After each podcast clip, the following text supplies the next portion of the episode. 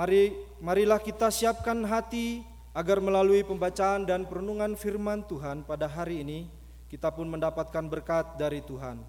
Adapun tema perenungan pada malam Minggu ini adalah pelayan-pelayan perjanjian baru.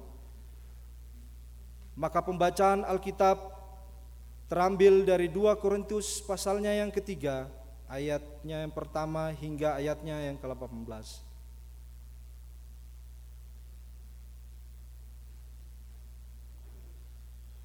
Sebelum membaca dan merenungkan isi sabda Tuhan dalam Alkitab, marilah kita berdoa.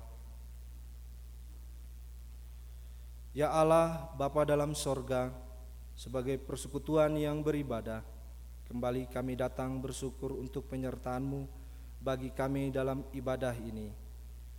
Kini telah tiba saatnya kami hendak mendengarkan sabdamu.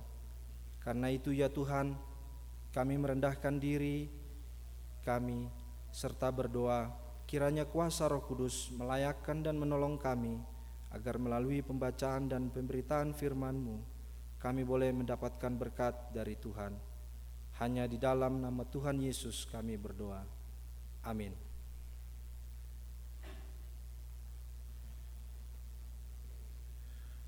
Pembacaan Alkitab kita dari 2 Korintus pasalnya yang ketiga ayatnya yang pertama hingga ke-18. Beginilah firman Tuhan. Pelayan-pelayan perjanjian yang baru. Adakah kami mulai lagi memujikan diri kami atau perlukah kami seperti orang-orang lain menunjukkan surat pujian kepada kamu atau dari kamu? Kamu adalah surat pujian kami yang tertulis dalam hati kami dan yang dikenal dan yang dapat dibaca oleh semua orang. Karena telah ternyata bahwa kamu adalah surat Kristus yang ditulis oleh pelayanan kami. Ditulis bukan bukan dengan tinta, tetapi dengan roh dari Allah yang hidup. Bukan pada loh-loh batu, melainkan pada loh-loh daging, yaitu di dalam hati manusia. Demikianlah besarnya keyakinan kami kepada Allah oleh Kristus dengan diri kami sendiri, kami tidak sanggup untuk memperhitungkan sesuatu seolah-olah pekerjaan kami sendiri. Tidak, kesanggupan kami adalah pekerjaan Allah. Ialah membuat kami juga sanggup menjadi pelayan-pelayan dari suatu perjanjian baru yang tidak terdiri dari hukum yang tertulis, tetapi dari roh. Sebab hukum yang tertulis mematikan, tetapi roh menghidupkan. Pelayanan yang memimpin kepada kematian terukir dengan huruf pada loh-loh batu. Namun demikian kemuliaan Allah menyertainya waktu ia diberikan. Sebab sekalipun pudar juga cahaya muka Musa begitu cemerlang sehingga mata orang-orang Israel tidak tahan menatapnya. Jika pelayanan itu datang dengan kemuliaan yang demikian, betapa lebih besarnya lagi kemuliaan yang menyertai pelayanan roh. Sebab jika pelayanan yang memimpin kepada penghukuman itu mulia, betapa lebih mulianya lagi pelayanan yang memimpin kepada pembenaran. Sebenarnya apa yang dahulu dianggap mulia, jika dibandingkan dengan kemuliaan yang mengatasi segala sesuatu ini, sama sekali tidak mempunyai arti. Sebab jika yang pudar itu disertai dengan kemuliaan, betapa lebihnya lagi yang tidak pudar itu disertai kemuliaan. Karena kami mempunyai pengharapan yang demikian, maka kami bertindak dengan penuh keberanian. Tidak seperti Musa yang men yang menyelubungi mukanya supaya mata orang Israel jangan melihat hilangnya cahaya yang sementara itu. Tetapi pikiran mereka telah menjadi tumpul sebab sampai pada hari ini selubung itu masih tetap menyelubungi mereka jika mereka membaca perjanjian lama itu tanpa disingkapkan. Karena hanya Kristus saja yang dapat menyingkapkannya. Bahkan sampai pada hari ini, setiap kali mereka membaca kitab Musa, ada selubung yang menutupi hati mereka. Tetapi apabila hati seorang berbalik kepada Tuhan, maka selubung itu diambil daripadanya. Sebab Tuhan adalah roh, dan di mana ada roh Allah, di situ ada kemerdekaan.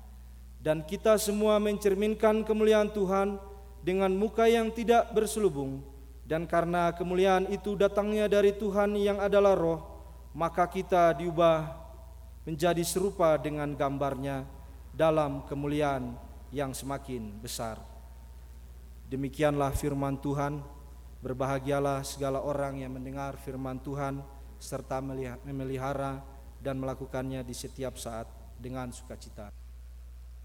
Saudara-saudaraku yang dikasih Tuhan, Shalom. Salam sejahtera untuk kita di malam hari ini. Kita bersuka cita karena Tuhan mengasihi dan mencintai kita semua sehingga Tuhan memberikan waktu yang indah ini untuk kita datang beribadah dan mendengarkan firman Tuhan. Sekali lagi saya menyapa jemaat sekalian, Shalom. Saudara-saudaraku yang dikasih dan diberkati Tuhan, kita akan belajar dari surat Rasul Paulus kepada jemaat di Korintus khususnya dalam 2 Korintus pasal 3 ayatnya yang pertama sampai ayatnya yang ke-18 yang diberikan tema pelayan-pelayan perjanjian baru. Saudara-saudaraku yang dikasih dan diberkati Tuhan, sebelum kita masuk dalam periko pembacaan Alkitab kita ini, memahami alasan Rasul Paulus menuliskan surat ini kepada jemaat di Korintus oleh karena kalau kita membaca satu Korintus atau surat pertama Rasul Paulus kepada jemaat di Korintus, di sana ada banyak persoalan yang terjadi yang dimulai dari bagaimana orang-orang percaya menilai tentang tugas dan pekerjaan dari Rasul Paulus yang dibandingkan dengan Apolos dan karena itu juga dikatakan bahwa Paulus melakukan suatu pekerjaan tanpa alasan atau tanpa membawa surat pujian. Saudara-saudaraku yang dikasih dan diberkati Tuhan, kita semua pasti kenal siapa Paulus ini. Ada satu kekuatan yang dipegang oleh Rasul Paulus sehingga dia berani menuliskan surat ini kepada orang-orang percaya yang ada di Korintus oleh karena mereka sedang diperhadapkan dengan satu situasi perpecahan yang dikarenakan hadirnya para pengajar-pengajar palsu. Paulus dahulunya dia adalah seorang Saulus. Jadi kalau bilang Saulus berarti identik dengan bagaimana dia menganiaya pengikut-pengikut Kristus dan karena itu sangat tidak setuju dengan pekabaran Injil. Walaupun background atau latar belakang dari Paulus ini dia memahami benar tentang Taurat. Dia seorang yang pintar tentang filsafat. Tetapi to dalam melihat pekabaran Injil yang terjadi jauh sebelum dia menjadi rasul, dia sangat tidak setuju. Peristiwa pembunuhan Stefanus juga Paulus terlibat di sana. Namun dari peristiwa inilah kemudian dia diperhatikan oleh Allah dan karena itu pada saat dia akan mengadakan perjalanan ke Damsik, dia berjumpa dengan malaikat Tuhan. Dan saat itulah dia mengalami perubahan secara total.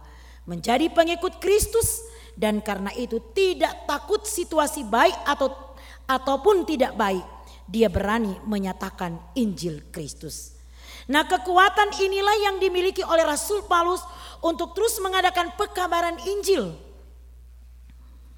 yang kalau kita baca pada 1 Korintus pasalnya yang pertama ayat 10 sampai ayatnya yang ke-17 di situ ada cerita yang menggambarkan bagaimana situasi perpecahan yang sudah mulai mewarnai kehidupan orang-orang percaya yang ada di Korintus. Ada orang menganggap bahwa mereka berada atau berasal dari golongan Paulus, ada yang mengatakan mereka berasal dari golongan Apolos, golongan Kefas dan karena itu mengatakan mereka ada, adalah berasal dari golongan Kristus. Nah, pemahaman-pemahaman yang berbeda inilah yang kemudian mengantar orang-orang percaya yang ada di Korintus mengalami perpecahan dan memudahkan ajaran-ajaran palsu masuk dan mempengaruhi kehidupan beriman mereka terhadap Injil. Tetapi juga ada satu alasan yang membuat keadaan orang percaya di Korintus itu mudah sekali mengalami perpecahan atau terpengaruh dengan keadaan sekitar. Pada zaman Rasul Paulus, Korintus adalah ibu kota provinsi Romawi Akaya yang meliputi sebagian besar wilayah Yunani kuno di selatan Makedonia. Dan sebagai pusat perdagangan yang kaya, Korintus menarik orang-orang dari seluruh kekaisaran Romawi menjadikan salah satu kota paling beragam di daerah itu. Karena itu di sana nampak sekali penyembahan berhala mendominasi budaya keagamaan Korintus dan banyak bait suci serta kuil di seluruh kota. Dan pada zaman Paulus, orang Korintus memiliki reputasi sebagai orang-orang yang sangat amoral. Sebagai contoh kalau kita lihat latar belakang kota Korintus, keberadaan orang-orang yang tinggal di sana ada prostitusi dan karena itu pelecehan-pelecehan seksual, seks bebas, eh, ketidak mencintainya satu dengan yang lain, tetapi juga dilaporkan bahwa ada praktek di bait suci Aprodite. Saudara-saudaraku yang sangat dikasih dan diberkati oleh Tuhan kita Yesus Kristus, karena itu ketika Rasul Paulus menyurati orang-orang percaya di Korintus dengan surat yang pertama, ternyata mereka juga harus dikirimkan surat yang kedua. Padahal pada waktu itu sebelum Rasul Paulus mengirimkan surat 2 Korintus ini awalnya dia mau pergi ke Roma. Tetapi ada alasan kuat untuk dia mampir di Korintus lagi dengan suratnya karena ada persoalan yang mendasar di mana iman percaya orang-orang di sana terhadap Injil sedang terkikis atau terpengaruh dengan ajaran-ajaran palsu dan karena itu mereka mengukur kehidupan mereka dari ajaran-ajaran Musa. Saudara-saudaraku yang sangat dikasih dan diberkati oleh Tuhan kita Yesus Kristus, tetapi juga dalam pasal pembacaan ini ada pembelaan diri dari Rasul Paulus yang pada waktu itu juga mereka justru membalikan fakta dan mengatakan bahwa Rasul Pauluslah si pengajar sesat itu. Karena itu kalau kita baca dari ayat pertama sampai ayatnya yang ketiga, di situ Rasul Paulus mengatakan kepada orang-orang percaya di Korintus, "Adakah kami mulai lagi memuji diri kami?" Atau perlukah kami seperti orang-orang lain menunjukkan surat pujian kepada kamu atau dari kamu? Kamu adalah surat pujian kami yang tertulis dalam hati kami dan yang dikenal dan yang dapat dibaca oleh semua orang. Karena telah ternyata bahwa kamu adalah surat Kristus yang ditulis oleh pelayanan kami, ditulis bukan dengan tinta, tetapi dengan roh dari Allah yang hidup, bukan dari lolo batu, melainkan pada lolo daging, yaitu di dalam hati manusia. Saudara-saudaraku yang dikasih dan diberkati Tuhan, ketiga ayat ini mau menjelaskan bahwa pada saat Rasul Paulus mengunjungi orang-orang percaya di Korintus dengan surat ini, Rasul Paulus mendengar ternyata dia sedang dipojokkan dengan pekerjaan itu. Dia dianggap sebagai pengajar sesat karena dia tidak memiliki dasar. Waktu itu di dalam kehidupan pekerjaan pelayanan diisyaratkan bahwa seseorang yang akan mengadakan pengajaran harus membawa surat. Dan karena itu Paulus katakan bahwa sesungguhnya dia tidak memiliki surat pujian. Sebab yang dia kerjakan adalah pekerjaan Tuhan dan oleh karena Tuhan dia memiliki kekuatan yang luar biasa. Tetapi lebih dari itu Rasul Paulus katakan kepada orang-orang percaya di sana bahwa sesungguhnya karena Injil yang sudah pernah disampaikan oleh Rasul Paulus maka mereka itu dikatakan sebagai surat Kristus. Artinya harapan Rasul Paulus pola hidup mereka harus sesuai dengan firman atau Injil itu sendiri.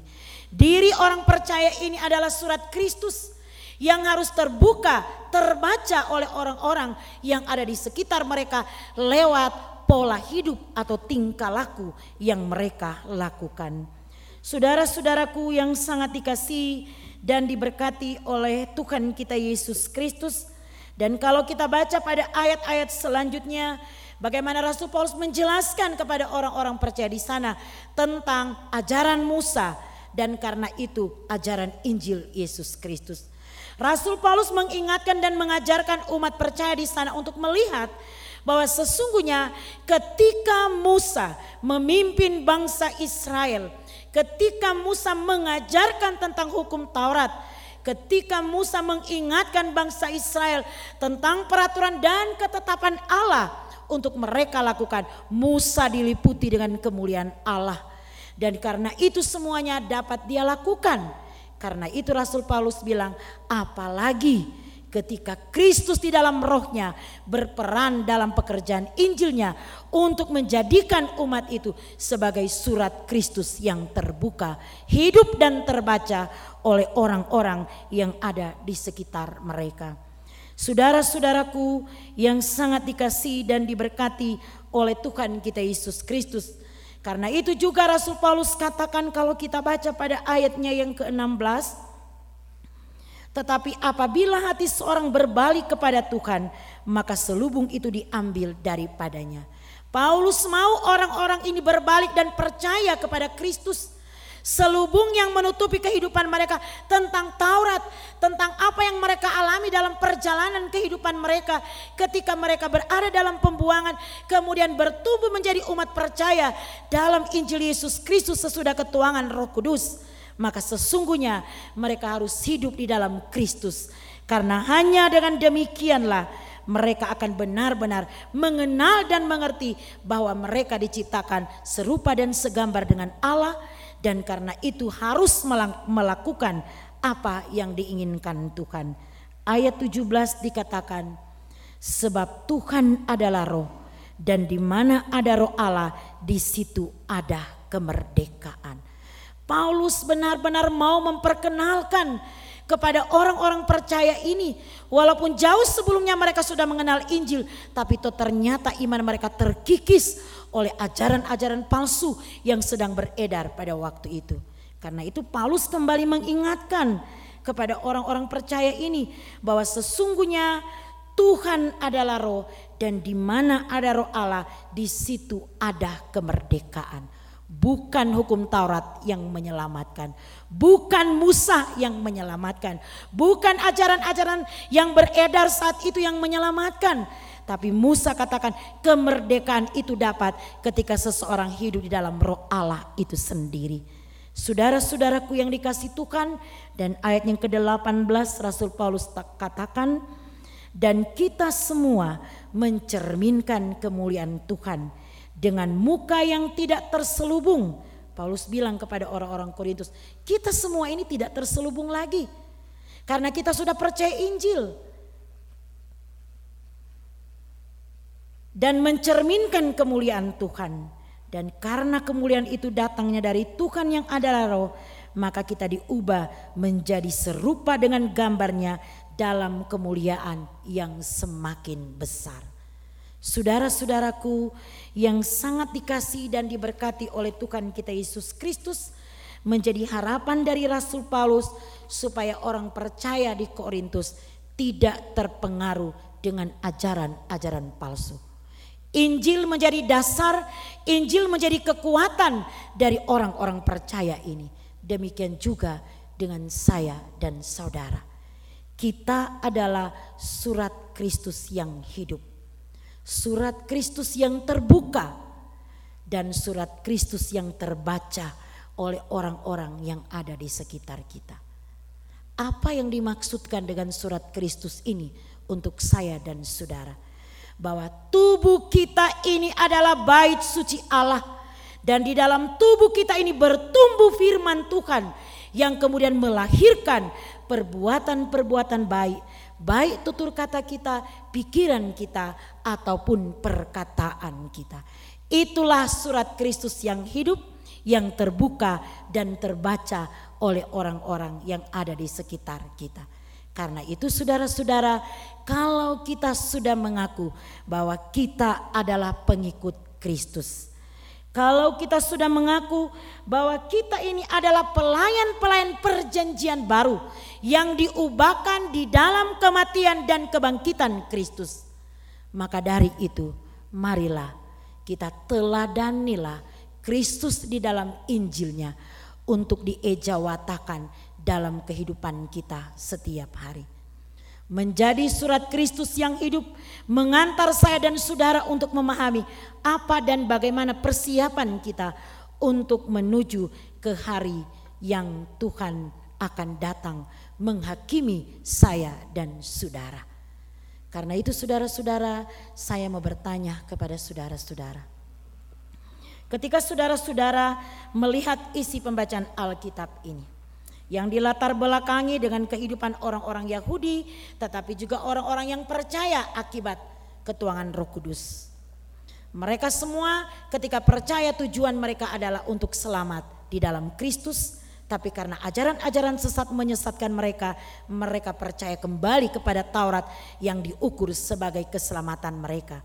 Namun Rasul Paulus datang meluruskan pemahaman itu supaya melihat bahwa sesungguhnya hanya di dalam Tuhan, karena di dalam Tuhan ada roh dan roh itu memerdekakan. Apakah saudara-saudara ingin selamat di dalam hidup saudara-saudara? Mau selamat? jadilah surat Kristus yang hidup. Berikanlah yang terbaik untuk Tuhan, baik dalam pekerjaan kita, dalam kehidupan rumah tangga kita, dalam pelayanan kita, dan dalam kehidupan kita setiap hari. Pekerjaan ini memang gampang-gampang susah, saudara-saudara. Ketika firman ini mengharuskan saya dan saudara melakukan yang terbaik, tetapi toh si iblis suka mencari celah di dalam hidup kita. Membuat kita jauh dari apa yang Tuhan inginkan. Tapi saya percaya saudara-saudara adalah surat Kristus. Jadi kalau sudah menjadi surat Kristus, jangan hanya di dalam gedung gereja ini wajah kita kelihatan alim. Muka permohonan. Tapi ketika keluar dari ruangan gereja ini, wajah kita berubah dan karena itu kita bukan lagi menjadi orang yang taat dan setia namun melakukan apa yang tidak Tuhan kehendaki. Saudara-saudaraku yang dikasih dan diberkati Tuhan, belajar dari firman Tuhan di saat ini, maka kita harus percaya sungguh hanya di dalam Kristus sajalah dapat menyingkapkan semua kehidupan kita. Apa yang terselubung dalam hidup kita saat ini di dalam kuasa Kristus dia akan membukakan semuanya itu. Karena itu marilah kita terus bersandar kepada Kristus yang adalah Injil itu sendiri. Jadilah surat Kristus yang terbuka dan dapat dibaca oleh orang-orang yang ada di sekitar kita. Jadilah teladan untuk orang-orang yang ada di sekitar kita. Gampang tapi susah untuk melakukannya. Iya tidak? Apalagi kalau di sekitar kita ada orang-orang yang membuat kita marah, ya kan? Ada orang-orang yang membuat kita mengalami persoalan, ada orang-orang yang menyakiti kita. Bagaimana mungkin surat Kristus itu dapat terrealisasi atau terwujud di dalam hidup kita? Itu sangat tidak mudah, saudara-saudara. Tetapi Rasul Paulus bilang, "Percayalah kepada Tuhan. Tuhan adalah Roh, dan di mana ada Roh Allah, di situ ada kemerdekaan. Berilah hidup saudara saudara dipimpin oleh roh Allah. Sebab roh Allah menyala-nyala untuk memberkati saudara-saudara dalam kehidupan saudara-saudara yang Tuhan perkenankan jalani di dalam dunia ini. Tuhan memberkati firman-Nya bagi kita dan akan memampukan kita sekalian terus memahami apa yang Tuhan maksudkan dan inginkan di dalam kehidupan kita sekalian. Amin. Marilah jemaat Tuhan kita berdoa. Ya Bapa kami di dalam surga, Bapa di dalam nama Tuhan Yesus Kristus, kami menyembah dan memuliakan Engkau Bapa dalam peribadatan yang sudah kami lakukan di malam hari ini. Betapa hati kami bersyukur dan berterima kasih Bapa karena di malam yang indah ini ada firman yang boleh disampaikan kepada kami mengajarkan dan mengingatkan kami sekalian bahwa kami hidup di zaman Injil Yesus Kristus untuk terus memberi hidup dalam pimpinanmu dan karena itu menjadi surat Kristus yang hidup. Berkati dan sempurnakanlah firman-Mu ini Tuhan dan mampukan kami untuk melakukannya supaya di setiap hari kami boleh menjadi surat Kristus yang terbaca oleh orang-orang di sekitar kami lewat perbuatan kami, lewat perkataan kami dan lewat pikiran kami. Terima kasih Tuhan untuk firman-Mu. Hamba membawa kehidupan jemaat-Mu ini ke dalam tangan-Mu. Dalam setiap kehidupan yang digumuli oleh jemaat-Mu saat ini. Hamba mohon Tuhan berkatilah jemaat GKI Kalvari Tembagapura khususnya yang beribadah di malam ini. Karuniakanlah mereka kesehatan, kekuatan, hikmat dan kemampuan. Lindungilah jemaatmu ini Tuhan dan jauhkan mereka dari mara bahaya, sakit penyakit, kecelakaan, cobaan, godaan maut sekalipun. Dalam pergumulan sakit mereka Tuhan Engkau sembuhkan mereka dari sakitnya dalam pergumulan rumah tangga mereka Tuhan. Engkau berikan jalan keluar supaya mereka boleh hidup bahagia, harmonis dan diberkati Tuhan. Dalam kehidupan mereka sebagai karyawan dan karyawati, Tuhan kiranya memberkati dan memampukan mereka dalam melakukan tugas dan pekerjaan. Tetapi juga sebagai suami, sebagai istri dan sebagai anak-anak dalam persekutuan jemaat GKI Kalvari Tembagapura Tuhan, hamba pun serahkan kepadamu. Diberkatilah setiap kepala-kepala keluarga yang ada. Diberkatilah setiap istri yang ada dalam setiap rumah tangga yang ada di jemaat ini. Dan diberkatilah anak-anak jemaat ini Tuhan, baik dari umur 0 tahun sampai pada mereka yang sedang mencari pekerjaan. Tuhan yang Maha Kuasa, hamba percaya rancanganmu yang penuh damai sejahtera dan ada hari depan akan diberikan kepada anak-anak yang ada di Jemaat GKI Kalvari Tembagapura. Ya Bapa di dalam surga, di malam hari yang penuh dengan sukacita ini, kami berdoa bersama untuk kehidupan jemaat GKI Kalvari dalam penata layanan lewat program pelayanan yang ada di jemaat ini. Berkatilah pelayanan kami Tuhan, mampukan para penatua siamas dalam menjalankan setiap pelayanan yang ada di jemaat ini. Karena hanya dalam kuasamu Tuhan, kami mampu melakukan pekerjaan pelayanan ini. Tuhan Allah yang Maha Kuasa, dalam ibadah yang penuh dengan sukacita ini, kami bersama memberikan persembahan kepadamu. Sebagai tanda ungkapan syukur dan terima kasih kami kepadamu Tuhan oleh karena pemberkatan Tuhan yang terus menerus kami alami baik dalam pekerjaan, dalam rumah tangga dan dalam kehidupan yang kami jalani ini. Terimalah persembahan kami Tuhan yang sudah kami nyatakan dalam kotak persembahan dengan iman dan segenap hati.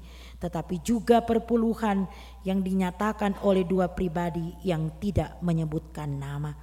Tuhan memberkati pemberian persembahan ini Tuhan memberkati setiap mereka yang memberi, baik yang diisi dalam kotak persembahan, tetapi juga yang diberi sebagai persepuluhan. Terimalah persembahan ini Tuhan, terimalah hidup kami. Kami bawa bersama dengan kehidupan kami menjadi persembahan yang berbau harum di hadapanmu. Karena sungguh kami percaya Tuhan memberkati dan menerimanya. Tuhan Allah Bapa di dalam surga Inilah pelayanan kami di malam ini. Kami serahkan semuanya ke dalam tanganmu ya Tuhan. Segala sesuatu yang sudah kami lakukan bersama-sama dengan tim gereja, Penatua dan Syamas. Kami hanya persembahkan kepadamu. Dan untuk itulah Tuhan kami kembali menyerahkan hidup kami untuk dipimpin dan dipelihara oleh Tuhan. Baik sebagai karyawan dan karyawati tapi juga sebagai aparat keamanan yang ada di wilayah perusahaan ini. Tuhan demikian kami juga berdoa untuk saudara-saudara yang kami kasihi yang ada di Jayapura dan sekitarnya, yang ada di pegunungan dan sekitarnya. Mereka sedang dalam kondisi yang tidak baik saat ini Tuhan. Karena itu kami mohon dari tempat ini, Tuhan melawat mereka dengan kuasamu, berikan ketenangan bagi mereka, berikan kedamaian di dalam hidup mereka. Jagalah mereka di sana Tuhan dalam kondisi yang tidak baik saat ini. Hamba percaya dalam nama Yesus Tanah Papua yang kau berkati ini engkau tidak akan tinggalkan. Tetapi benar-benar engkau memelihara dan melindungi orang-orang yang tinggal di tanah ini. Terima kasih banyak Tuhan. Inilah doa, permohonan dan syukur kami. Kami bawa semua kehidupan kami ke dalam tanganmu. Pimpinlah hidup kami Tuhan supaya hari yang baru, minggu kerja yang baru menjadi hari dan minggu berkat bagi kami sekalian.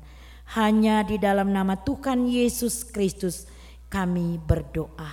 Amin.